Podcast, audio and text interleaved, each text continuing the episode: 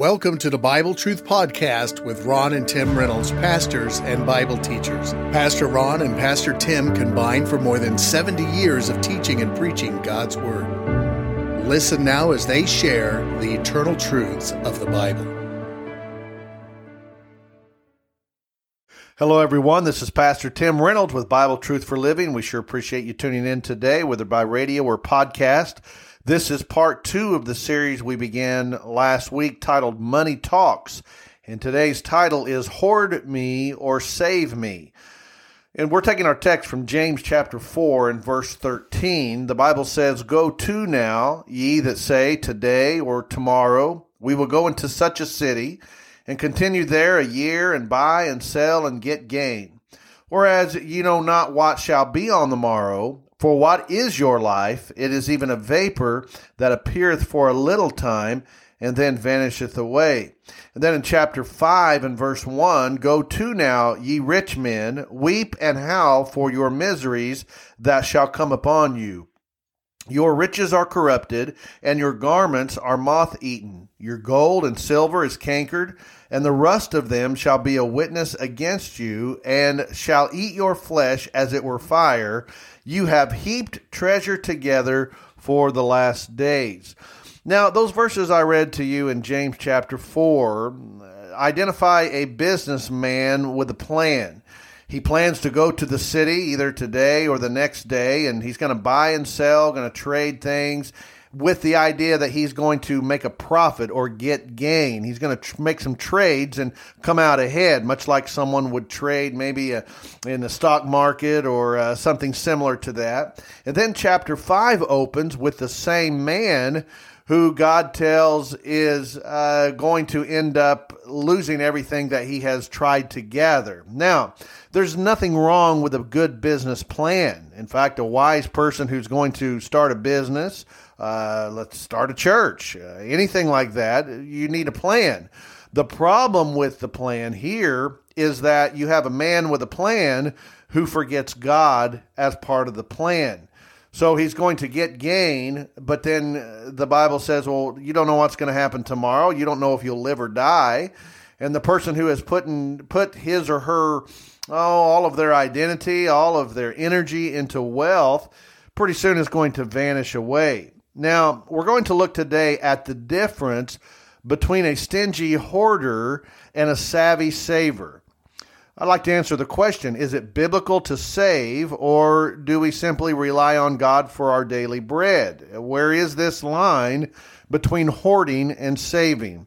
Let's begin, first of all, with the definition of hoarding. Several years ago, there was a reality TV program called Hoarders. Maybe you've seen it before. This show, Hoarders, looked into the lives of people who were unable to part with even the tiniest of their possessions. Maybe it was tin cans or plastic bags, whatever it was. And what began as a collection of things began to dominate their life, and what was collected maybe in the living room spread to the hallway, the bedrooms, the bathrooms, the kitchen, to the front yard, the backyard, and just overran their lives. All right. And that's what hoarding is. Now, the dictionary definition of hoarding is this it is the excessive or extreme accumulation of anything, particularly money or possessions. You know what's interesting about uh, someone who becomes a they're really addicted to hoarding is that whenever those items begin to be removed they almost have an emotional breakdown because they have become emotionally attached to what it is they are hoarding. Now, we're not necessarily going to look at the inability to part with personal items like this in that area of hoarding, but we are going to look at the issue of hoarding money, hoarding things Uh, of material wealth in this world. There are several dangers of hoarding that the Bible warns us of, and this is what we see in James chapter 5. First of all, those who hoard for status. For status. He says there in verse 1 Go to now. Now we see that phrase twice. It's in chapter 4, verse 13. Go to now, ye that say today or tomorrow. And then in chapter 5, verse 1, you see it again. Go to now, ye rich men. That phrase, go to now, means you need to listen up. This is something you need to pay attention to. He says, You rich men, you that have put your status on a pedestal because of your money and your wealth. He's calling those out who believe their riches have provided them some type of special status. Now, we certainly see that in American culture today, do we not? We place people in special status because of wealth and fame. Sometimes it's an athlete or uh, those in Hollywood, a performer, an actor, actress, a song uh, writer, or singer. Uh, today, we even have those who are online influencers, people who really don't produce anything, but they're famous for no other reason than just being online and they gather a following and uh, they get some advertisers, and pretty soon they become famous and put on a pedestal simply for their fame of not doing anything. It's really a phenomenon that's interesting in our culture today. But you know, we should not put people on a pedestal just because they have a lot of things we look at someone with, you know, a lot of cars or homes or land or something, and we think, boy, they, they really have a lot of status. Well, not necessarily. The Bible says in Psalm 62 and verse 9, surely men of low degree are vanity, and men of high degree are a lie. All right, so it looks like they really have a high status, but in God's eye, he says it's all just really a facade. You know what a facade is, like on a building, something that looks real, but it's but it's not. He says to be laid in the balance, they are altogether lighter than vanity, or something that is really a waste. Our value is not in our stuff. If you find your identity in the car you drive, the clothes you wear, the house you live in, that's really a sad place to be in life because our, our identity is in the Lord Jesus Christ. If you're saved, you know, your identity is not in the fashion you wear or anything. No, it's not that those things are bad in and of themselves, but our identity should not be wrapped up in those things, whether we have a lot or have a little. Our identity should be in the Lord Jesus Christ. So, one of the dangers of hoarding is when we hoard things for status, for people maybe to look at what we have and how much we've accumulated. And then, number two, those who hoard for stockpiling. For stockpiling. Listen again. He says in James 5, verse 1 Go to now, ye rich men, weep and howl, for your misery shall come upon you. Those are powerful words. Weep and howl. Those words describe devastating loss, like someone might um, mourn for, for uh, something they've lost, like death. Uh, thinking back in, in U.S. history, back in 1929, you had the great stock market crash, and those who lost hundreds of thousands, even millions of dollars in just a moment of time. Many of them uh, cried and howled because they went from being wealthy to paupers. Many jumped off of buildings and committed suicide because they had lost all of this money. And God says here, Your miseries will come upon you because your riches are corrupted and your garments are moth eaten. Your gold and silver is cankered, and the rust of them shall be a witness against you. This is someone who has hoarded for stockpiling. They've, they've tried to gather all of these things in and thinking that is what's going to keep them secure in life, and they stockpile. You know, someone maybe who stockpiles uh, as a, a, doomsday prepper. All right, some people do that, and I'm not saying it's necessarily bad to put away some food and water in that for for a period of time. There's nothing wrong with that. But if you think that stockpiling things is going to keep you alive forever, uh, you're you're sadly mistaken. If you think by putting all of your money into the bank and hoarding it and never giving it out, never giving to anyone else, just thinking of you, that is a selfish thing, and that is that is stockpiling, and it will come to waste.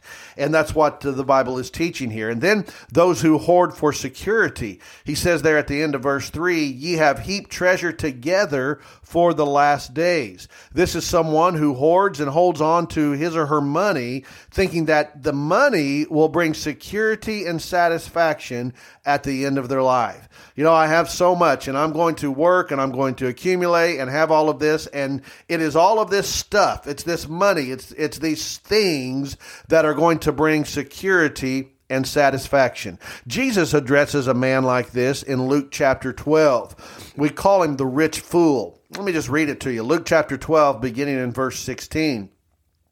The Bible says, And he spake a parable unto them, saying, The ground of a certain rich man brought forth plentifully. Now, first of all, think about this. It is the ground.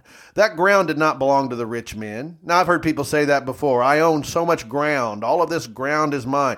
The only ground you really own will be a, a, a plot that is six foot deep. All right. That's, that's the place where you're going to be forever. So you might have some uh, property for a period of time, but realistically, the ground belongs to the Lord. And the Bible says the ground brought forth plentifully. This man was a success, probably a, a some type of farmer. He was successful. And he thought within himself, saying, What shall I do, because I have no room where to bestow my fruit? You see his problem? His problem is he has been so prosperous, he doesn't have enough room for his stuff. Now, again, we see that in American culture today. Think of how many of these storage units that we see around the area today.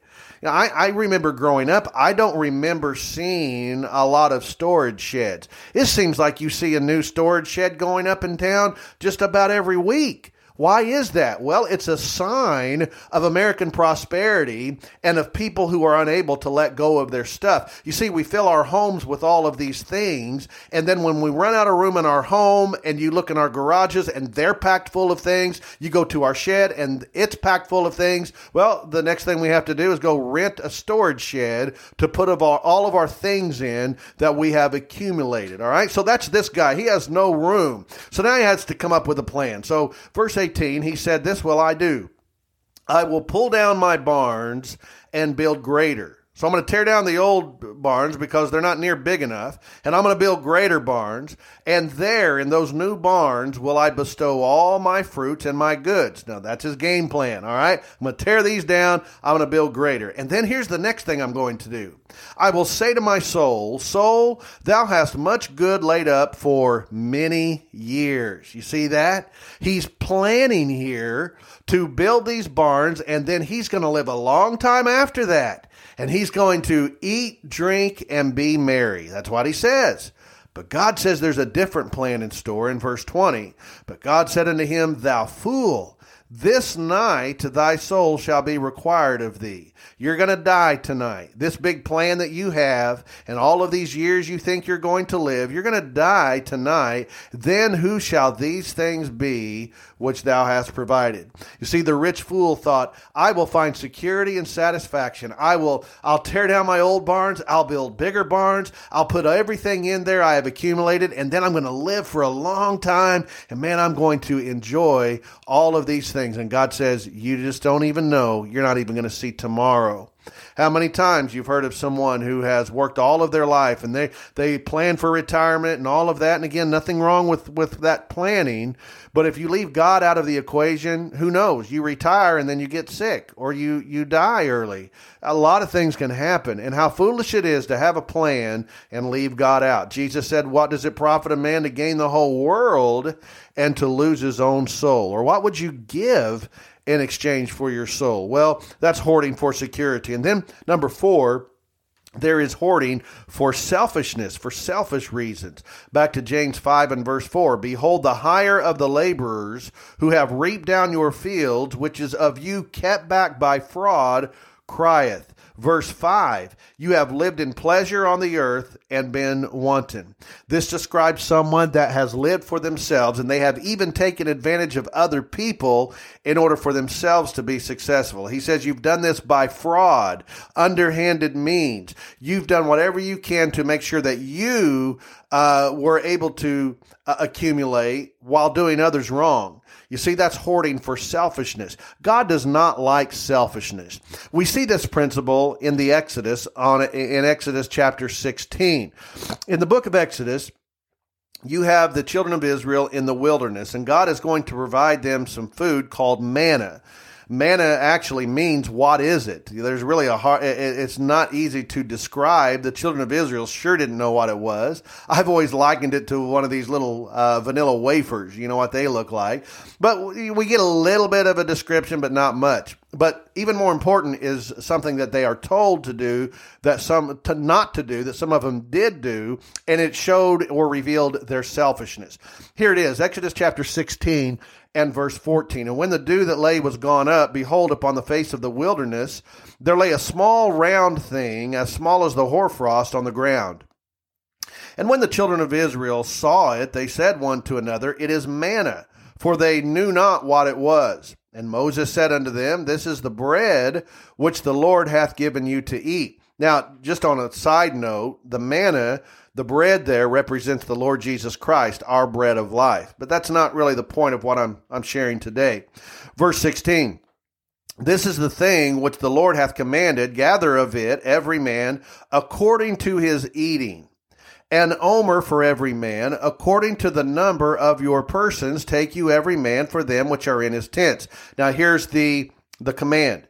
If you have a family of two, collect two omers. All right. Let's say that's two, two pints, however much an omer would have been. All right. Enough to feed two people. If you have a family of four, you gather enough for four. You have a family of 10, gather enough for 10. Everyone according to his eating. And the children of Israel did so and gathered some more, some less.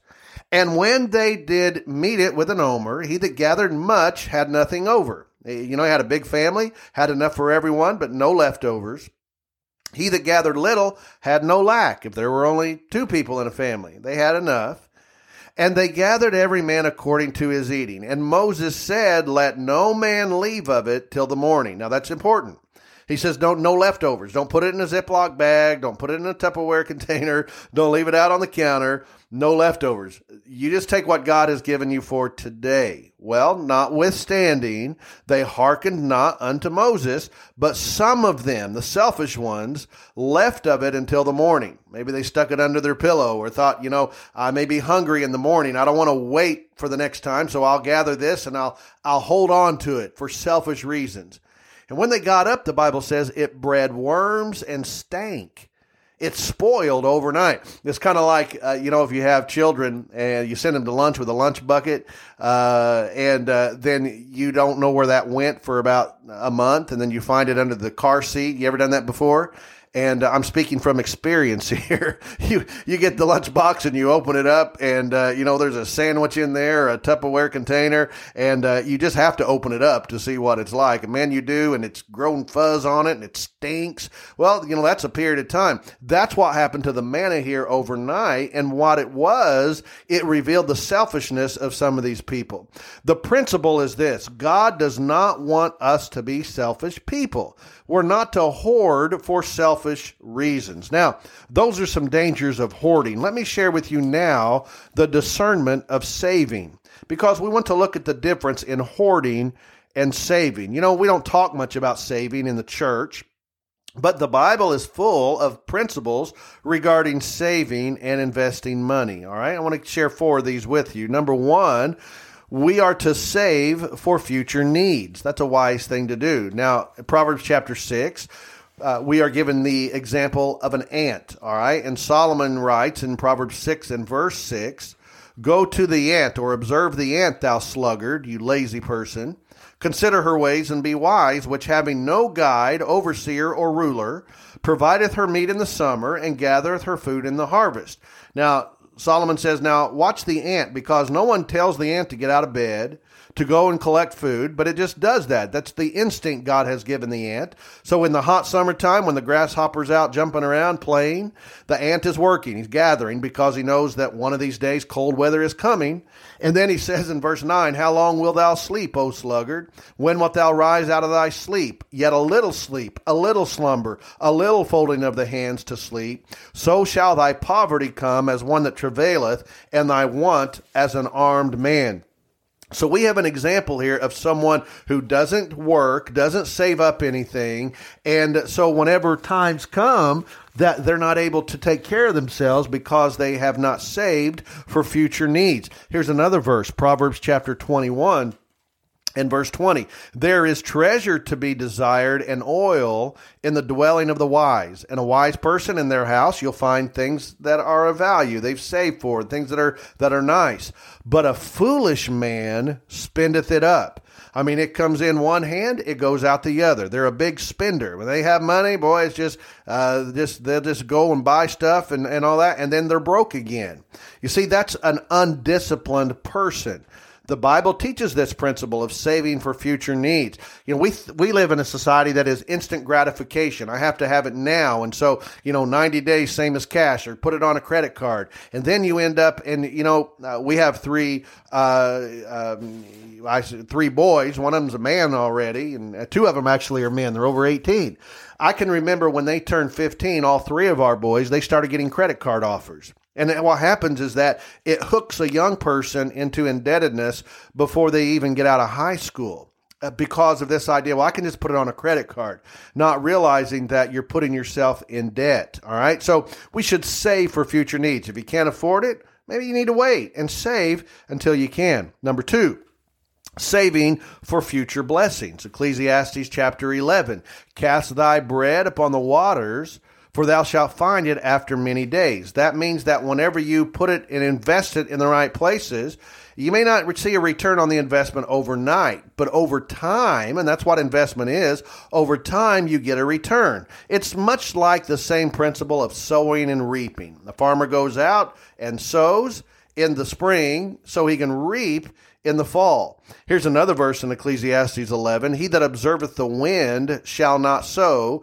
he that regardeth the clouds shall not weep. That's referring to someone that the conditions are never just right for them uh, to work and to save. They observe the wind. In other words, you know, well, I should look for a job today, but it's too cold, it's too hot, too windy. Or, you know, maybe I should do this today, uh, but I'd rather go play. I remember growing up, my dad would always say, you can pay now and play later, or you can play now, but you're going to pay later. And there's a principle behind that according to the scripture. Number three, saving for future service. When we save, it's different than hoarding. Hoarding is for selfish reasons. Saving is so that we can have enough to serve someone else. Listen, please, to Proverbs 3, verse 27. Withhold not good from them to whom it is due when it is in thy power of thine hand to do it. Say not to your neighbor, Go and come again, and tomorrow I will give when thou hast it uh, by thee. So if you are able to help your neighbor, and that's one reason to save, so you can be a blessing to others. Now, don't be an enabler. You know, if they're not uh, helping themselves and you're just handing it out, uh, you, you want to give a hand up, not just a hand out. All right. But the principle is this, is that we save not to hoard and be selfish, but so then we can help others and serve others. Here's another scripture on that. Paul writes this in the book of uh, Ephesians chapter 4 and verse 28. Give me just a minute to find it uh, because it's a good verse. It's something that, that we need to understand. Here it is. Ephesians 4:28, let him that stole steal no more, but rather let him labor working with his hands the thing which is good. Here's why that he may have to give to him that needeth. So, one of the reasons we work is not just for selfish reasons, but then so that we can give and be a blessing to other people. And then, lastly, there is saving for future rewards. You see, not everything is just about this world, that's temporal, but we need to be thinking about the world to come. And here's what 1 Timothy 6 and verse 17 says Charge them that are rich in this world that they be not high minded. Don't be haughty, don't be snotty because you have a nice car or a nice home, nor trust in uncertain riches. Don't trust in them. The proverb, book of Proverbs says that uh, riches have wings, they fly away.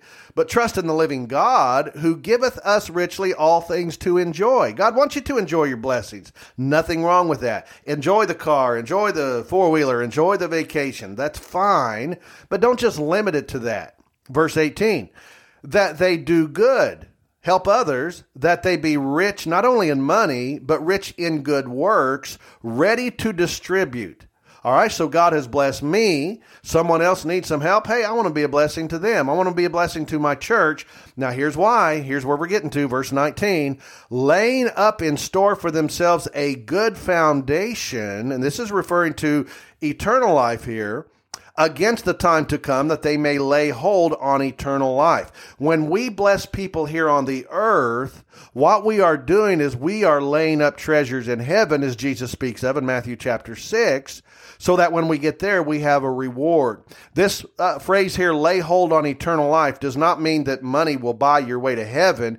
It means you will value and appreciate eternal life. So as God blesses us, he gives us the ability then to bless others. And when we bless others, the reward is not necessarily here on the earth. The reward is to come so that we, when we stand at the judgment seat of Christ, we will be rewarded for our being a person who is generous and we were a good steward with God allowed us to have. Think of it like this. Whatever I accumulate, will eventually deteriorate. Whatever I accumulate here on this earth will eventually deteriorate.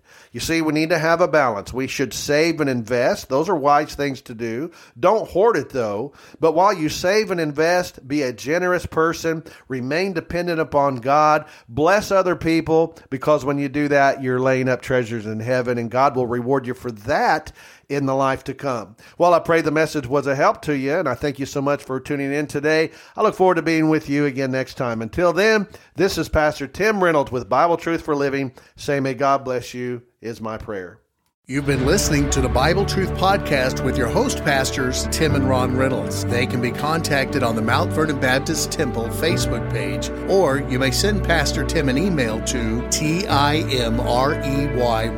at hotmail.com. Or if you prefer, mail correspondence to Bible Truth Podcast, 817 Woodland Drive, Mount Vernon, Illinois, 62864. Again, that's Bible Truth Podcast, 817 Woodland Drive, Mount Vernon, Illinois, 62864. Thank you for listening.